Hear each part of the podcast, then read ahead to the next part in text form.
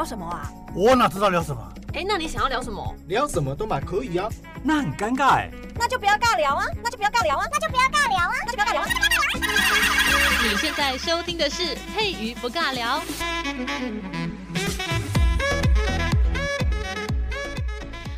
Hello，这里是佩瑜不尬聊，我是佩瑜。我们今天要来继续讲狐狸。隔了好几周啊，我们又继续回到这个主题哦。因为我发现其实后面还蛮多有趣的内容想要跟大家分享。上一次最后一集讲到狐狸的是一位猎人上山打猎，然后就发现了这个狐狸洞，然后就很直白了当的把狐狸杀死之后，发现它有一个猎艳名单，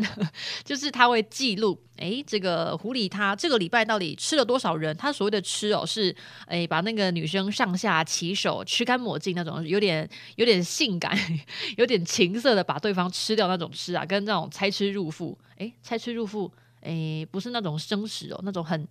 很狩猎的感，那种不是哈，我们是指性交的关系啊。那我们今天要讲到的这个，其实就是把它转转向，就是狐狸它越来越有人性了哈，不是只有对性有意图，是有人的那种感觉，人跟人之间会有一些交流，会有一些交际应酬，这个内容呢会比较有人性化，不是单纯只有指它的动物性，就是要。跟对方发生性交这种关系啊，那之前就是有一直在关注这个主题的伙伴们，应该有一点概念哦。就是我们所谓的的狐狸精，它是很喜欢跟人一起生活的，并且呢，它为了要跟人有这个互相交流的感觉，它会有非常强烈的婚姻意图。像之前就有提到一些呃男性的狐狸啊，他就会端着非常漂亮的那种聘礼或聘金，然后跑到某一个人类的女性家里，呃，这个强烈的要求。岳父岳母一定要把他们家这个漂亮的女儿嫁给他哈，然后或者是有漂亮的这个女狐狸精，然后就跑去纠缠男性，然后希望变成他的妻子啊，或者是妾。那这个剧情其实还都是这样子，可是他们的作风都还蛮强硬的，就是 呃，不管对方愿不愿意，反正就是先迷惑了再讲哈。所以就是呃，非常的毫无顾忌的去展现所谓的性方面的这个意图。所以其实我们之前讲到那些狐狸啊，它都比较没有办法跳脱所谓的淫狐这种框架，淫就是。淫荡的淫哈，就是针对性这个方面这种框架。那另外比较有一点点人性的就是胡须了，可是我觉得还是是有一点点强硬，因为毕竟如果女儿没有嫁给那只男性狐狸的话，他就会在那个女生呃女方他们家啊、就是搞得天翻地覆哈。上一次如果有听到那个故事的伙伴们，应该有听到那个我说的那个故事，真的是太可怕了哈！不让他们家就是狂狂摇，而且很像地震，但是只有他们家在震哈，其他家是不会震的。那就透露一点点。嗯，虽然还是有银狐的特性，不过呢，他至少带了聘金聘礼嘛，还有一点礼貌哈，这是有一定程度的人性化意涵呐。不过，呃，如果要放在天平两端的话，我觉得还是蛮强硬的。那另外呢，嗯，我们今天要来讲到的其实是到唐代了哈。虽然之前也有讲到唐代是初期，不过后期的唐代啊，在描述所谓的狐狸精哦，它。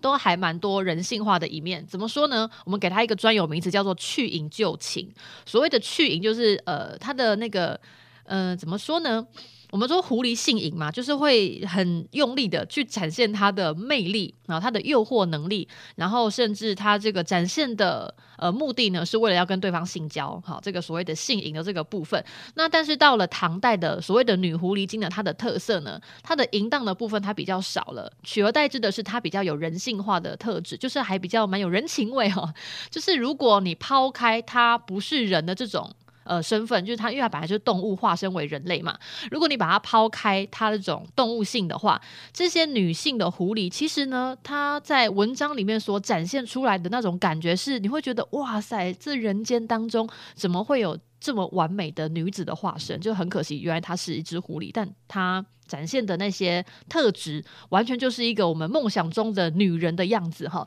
就是他们会把它形容成是一种内外很兼备，譬如说长得很漂亮啊，哦，不止长得漂亮，而且呢还多才多艺哦，重点是呢她很听话很乖啊，因为以前的女人，呃，应该说男生他所谓最好的女性就是听话哈，所谓的行美、才美、德美。道德的德，德美，德美是什么？大家有没有听过那个三从四德？这个就是针对我们女性所谓的那种德性哈，呃，不是说要修狗地宫哦，那完全不一样，那是只针对人，它是针对女性的这个部分哦。以前的女生呢，虽然没有被要求一定要读书，但是一定要知道所谓的三从四德哈，这种就是比较约束女性的一些行为准则吧。我就觉得还蛮辛苦的，因为以前那种三从四德就是中国古代封建社会用来约束女人的行为啊，这种道德规范呐。那因为以前所谓的男女有哎，不是男女有别哈，是内外有别，就是男男生主外，然后女生主内那种社会分工。所以其实儒家礼教对于妇女啊，在这个从出生开始，然后一直到入土哈进棺材啊，这一生当中的那个道德啊、行为啊、修养都会被规范。然后我就觉得这人生活得还真辛苦，但是没有办法哈。那我们来讲一下那个拉出一下题外话，所谓的三从四德，现在应该没有人会去记这个吧？嗯，对，当然 谁会啊哈？现在这种社会分工已经非常多元化啦，没有一定就是要坚持男生就是一定要主外，女生就要主内哈。有些有些男生还蛮会带孩子的哈，我就是在路上看到那种爸爸背小孩都觉得哦，他很厉害。可是我觉得这种行为呢，还是要嗯，怎么可以说男生背小孩就很很厉害，然后女生背小孩就觉得很正常，很很理所应当哈？这个其实嗯，大家要去思考一下。其实如果可以一起一起分工是很好的，对，我们一起跟这个另外一半呢，重诶不是重组家庭，就一起组成一个家庭是要互相分工的，没有说就是什么样的性别就一定要做什么事哈。如果他对哪一个部分比较擅长，但交给他就好了，对不对？就互相分工啦。好，我们再来拉回来一下，刚刚刚刚就是刚好讲到三从四德，我很想要跟大家来讲一下什么是三从四德。大家有看过那个花木兰吧？嗯，我不是说真人版的，我说动画版的。就动画版的那个花木兰，她就是还没有上战场的时候，她不是本来就是要要去要去相亲嘛？就是拿跟很多一起漂亮的女生们，然后都拿一把伞，然后在那边跟一个就是长得有点有点圆润润的圆润的中年妇女，然后就要去考她的一些呃，这个叫做三从四德有没有考及格哈？感觉有点像面试一样。那我们今天要来讲到那个三从四德，其实就是呃中国古代啦哈，这个妇女啊都要有一些品德。那三从是哪三从？就是如果你还没有出嫁的话，你就听老爸的话啊，这个所谓的听从哈。那如果你已经有嫁老公了，就是你已经有跟另外一半哈组成家庭的话呢，那你就是要这个从从夫，就所谓的辅助功能哈。这个这个家里面的老大就是你的老公，那你就是作为那个辅助的角色。那如果你的老公比你早入土的话，话呢？那要从谁？就是如果你有生儿子的话，那你要尽到抚养的责任。那当然是没错了，因为毕竟呢，这个你的另外一半已经先翘掉了，所以你就只好要剩下来就养小孩嘛。那可是呢，你要从子哦，怎么从子？你除了抚养之外，就是嗯，你要听儿子的话。啊，这个我是觉得很奇怪，我不太能理解。毕竟我不是古代人，不能理解什么叫做听儿子的话。拜托，小孩听我的话就对了。当然，如果你的话是那个呃要正当哦，不要违反一些社会善良风俗的话了哈。好，那这个就是所谓的三从。那四德是哪四德？嗯，看花木兰，那真的很好笑，他就写在那个中文字，然后写在手腕上，真的还蛮有趣的。所谓的那个妇德、妇言、妇容、妇功。那什么叫做妇德呢？就是嗯，妇女要有一定的品德哈，你不能太。不能太做自己，怎么怎么说呢？以前的社会都有一些规范，例如说你不能袒胸露腹啊。当然废话哈，以前不太能露出你的一些霸体哈，他会觉得你这样子非常的浪荡啊，不行啊，这样太淫荡了不行哈，就是不能挑起别人的那种心，要像其他那个中东国家把自己包好好的哈。这个伊斯兰教他们有一些嗯规范，是希望女人呢，呃，这个女性啊，要把自己这个肌肤不可以随便的露出来，因为这样子会引起一些呃，这个叫做什么？呃，思想上的太过奔放哈，会引起别人对你产生兴趣。我真的想太多了，我只是觉得，嗯，好吧，嗯，好，这个下次再聊，不要不要太扯政治或这个宗教哈。我们来讲一下这个拉回来所谓的呃四德。那富容是什么？就是哎，刚刚少了一个哈，妇言，就是你一些讲话的方式。那当然，我觉得这个说话的艺术本来就要有啊，但是以前会特别规范女生要怎么样讲话才是好的讲话方式。那个词令哈，词令要非常的要去做一些修饰。譬如说，如果你要喊老公的话，你不能直接喊某某某啊。譬如说喊喊我老公的名字啊，不行，我不能在我节目里面喊我老公的名字，太奇怪了，他会听我节目哈。好，你就不能直接讲名字，或者是你在叫你的爸爸或妈妈，你不能直接讲啊，叉叉叉，我什么谁谁谁这样子不行哈。你要尊称哈，你可能要讲呃，现在我可能只会讲爸爸或妈妈哈，总不能喊。喊我老爸的名字，我真的可能，虽然现在已经没有什么没有那么遵从所谓的三从四德，但是如果在我们家啦哈，这这是每个人的家庭习惯不太一样。我们家里面的规矩是，如果突然间真的喊了我爸的名字的话，我应该会被打在墙上，粘在墙壁上吧，就被挥拍挥到墙上，变成苍蝇一只。好啦，拉回来哈，那就是以前会在对一些女性讲话的一些词令会有需要一定的修饰或者是一些尊重的部分，那这个就是要特别的去注意。然后再来是妇容，什么叫妇容？女生呢，就是坐要有坐姿哈，站要有站姿啊，不能那个三。七步啊，或者是这个穿裙子坐着的时候呢，不能脚开开哈，露内裤露出来，这样不行哈。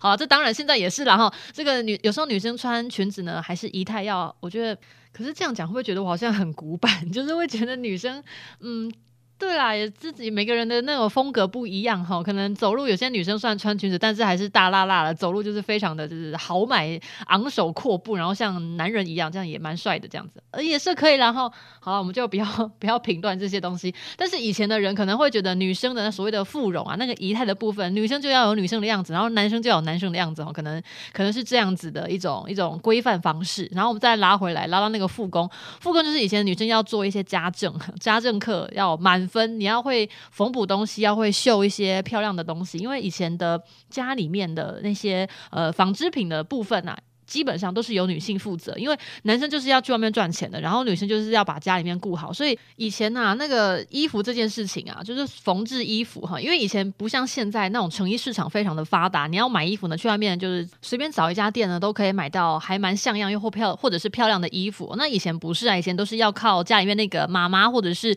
呃这个女性啊负责来缝制衣服，所以才会有一首诗叫做《游子吟》嘛，这个慈母手中线，游子身上衣，临行密密缝一孔迟迟归啊，这个谁言寸草心，报得三春晖。好，重点是前面那个衣服哈，衣服都是由女人家里面的妈妈或者是阿嬷或者是阿祖，就是只要是女生，你要会拿针拿线，然后裁布缝衣服，家里面的那所有的衣服都是女生在缝的哈。所以所谓的刚才有讲到那个女工啊，呃，不是女工然后复工啊，复工啊，就是女红这件事情啊，就是要要会做，要做得很好，然后要倍儿棒，要顶尖这样才行啊。这个就是嗯，三从四德。好，我们再拉回来。我们刚刚 讲一讲之后，讲到我自己忘忘记我讲到哪边去了。好，我们再拉回到唐代。所以呢，到了那个唐代啊，他们那个狐狸精啊，针对女性的狐狸精呢，就是会越来越有人性，而且呢，它甚至比人类还要完美。就是那个女生啊，传统的妇女啊，要一室一家这个贤内助的角色呢，基本上女性的狐狸她都能够做到，而且呢，她还可以为这个丈夫的事业去分忧解劳。你可以说，在唐代的时候，我们出现了这些女狐狸精啊，在故事里面的这些女狐狸精呢，她可以是全方位的一个妻子或者是妾的一个角色，那只是她的。嗯，这个本身它是一只狐狸变的，就只是这样子而已。但是它是有非常有人性化的，所以呢，我们才会把这样类型的狐狸精把它称为情狐。那当然，情狐它只是一个概括的分类，它没有特别的去讲性。那我们现在要来讲到就是用性别去区分狐狸的它的那个类别。呃，情狐类呢，情狐这一类的狐狸呢，它有分为狐妻。那我们先来讲狐妻好了，就是呃嫁去给男生的女性狐狸哦。这个类型呢，它比较不同于之前有讲到的阿紫银狐啊，因为阿紫银狐它跟人间的男子的这些往来呢，其实没有所谓的情爱，他们之间呢，纯粹的都是情欲上的肉体关系哦，就有点像那种一一夜情啊，就找到谁了就上，然后上完之后就结束这一段关系，可能就只有情欲之间的交流，它并没有情感上的交流，嗯。这个就很像我们现在常常听到的所谓的炮友哈，因为炮友之间打炮不用付钱嘛，是一夜情才要才要付钱嘛，对不对？嗯，应该是吧。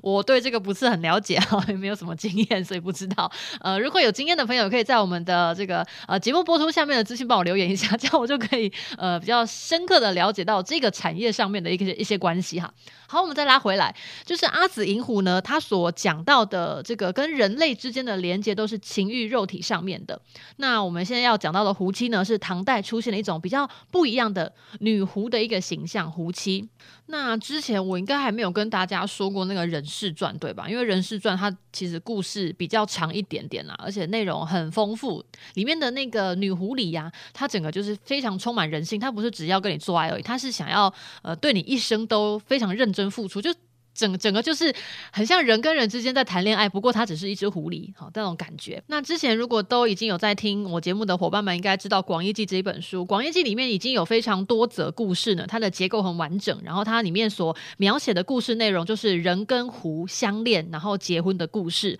所以你会发现，其实，在唐代的人事传这一篇故事以前呐、那个狐狸精就是成为所谓的妖怪类故事的主角，已经是一个常态。而且这些狐狸呢，它都还蛮有人性，而且形象非常的丰富多元哦。那我们再拉回来，所谓的这个狐妻这个类型啊，嗯，他们其实有一个通则，就是只要你是狐妻，就是你的老婆是狐狸的话，基本上这个身为，可是我觉得这样讲好像有点有点颠倒哈。只要是狐狸变成了女性的话，基本上这些。狐狸所呈现出来的人类体态呢，都是很漂亮的，就是不会有很丑的狐妻。基本上 只要是狐妻呢，都是很漂亮的女性啊。这个面容姣好啊，体态倍儿棒啊，就是优秀那捧卡森顶 Coco 啊，基本上都是这种哈，没有那种就是很胖很丑，然后脸上有非常多肉瘤的，没有没有没有哈。只要是狐妻的话，基本上都是倍儿棒的美女，就是非常漂亮的女性。像那个《广义记》里面那个李参军呐，哈，里面的那个。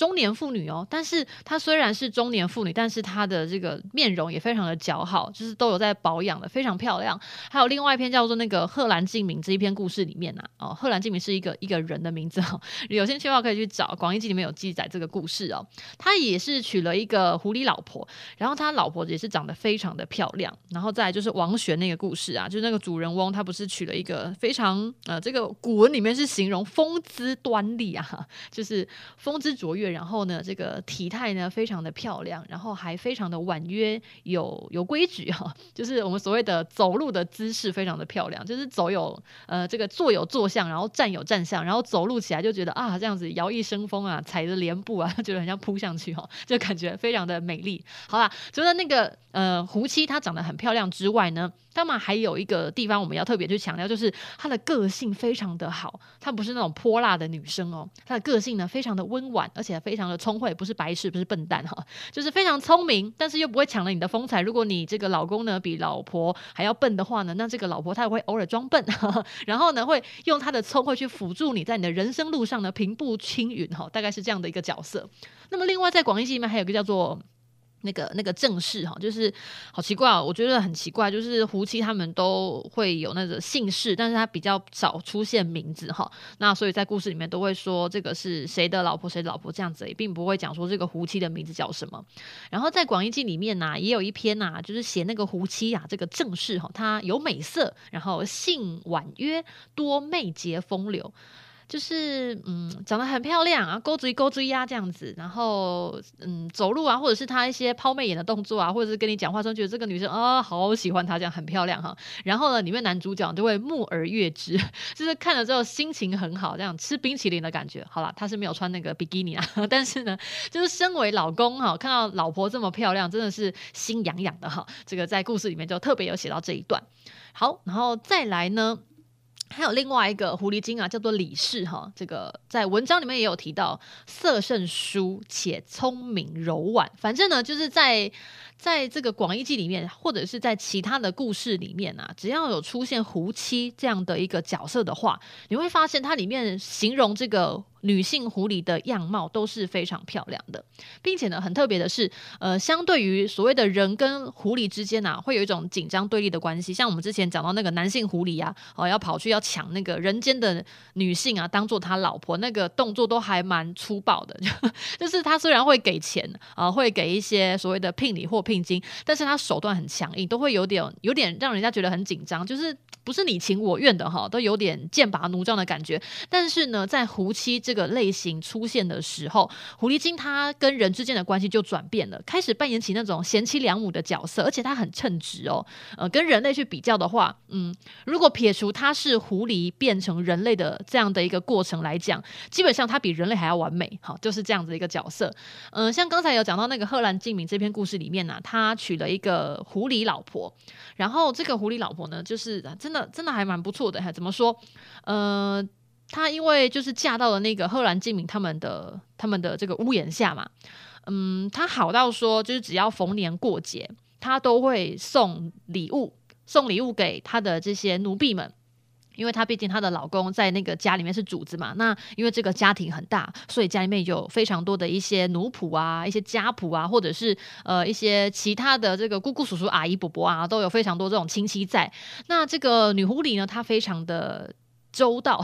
他就是会在过节的时候呢，会去准备非常多的礼物，然后每一个人都送，好，礼数非常的周到。但是其实很可惜的是，嗯，因为他毕竟是狐狸变的，所以人类对他还是会有一点恐惧哦。我来找一下那个文章来读给大家听，因为我觉得真的是还蛮悲情的哈。嗯，这个故事是这么写的哈，就是在唐代的时候，有一个叫做贺兰敬明的男性哦，他在这个京城当一个御史，然后他跟一个女性狐狸结婚，然后结婚之后啊，只要是逢年过节，这个女狐狸呢，她都会准备很多东西啊，到她的这个婆家，好公婆家里面去，就是她的那个老公他们家那边，然后就是会到处送礼，然后因为那个时候就是。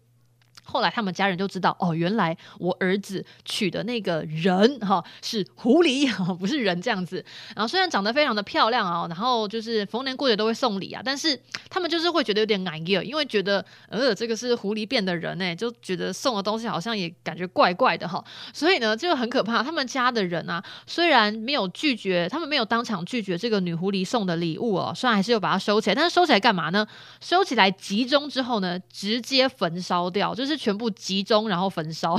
就很像，就觉得嗯，很像垃圾回收场的感觉哈。然后他们就把那些东西烧掉。然后那个狐狸就看了，后来知道这件事情，他就很难过。他就说：“我送你的这些东西，我送你们的这些东西呢，都是人类的东西，就是我真的去人类的商店，然后买来，买来之后呢，然后送给你们的。然后你们怎么就这样子把它全部都烧掉了呢？其实，嗯、”还是可以用的，他就很难过哈。然后当然后来了，后来他们家这个呃贺兰敬明哈，贺兰敬明他们家就有接受这件事情，说好啦好啦，你们送的东西哈，不是你们啦哈，呃这个女狐狸送的东西啊，还是人类用的，然后不是那种很可怕的东西，用了可能会可能会什么中邪呀、之类的哈，不会不会哈，也是非常的安全这样子，所以他们后来就是有在使用，然后还怎么样，还开始予取予求。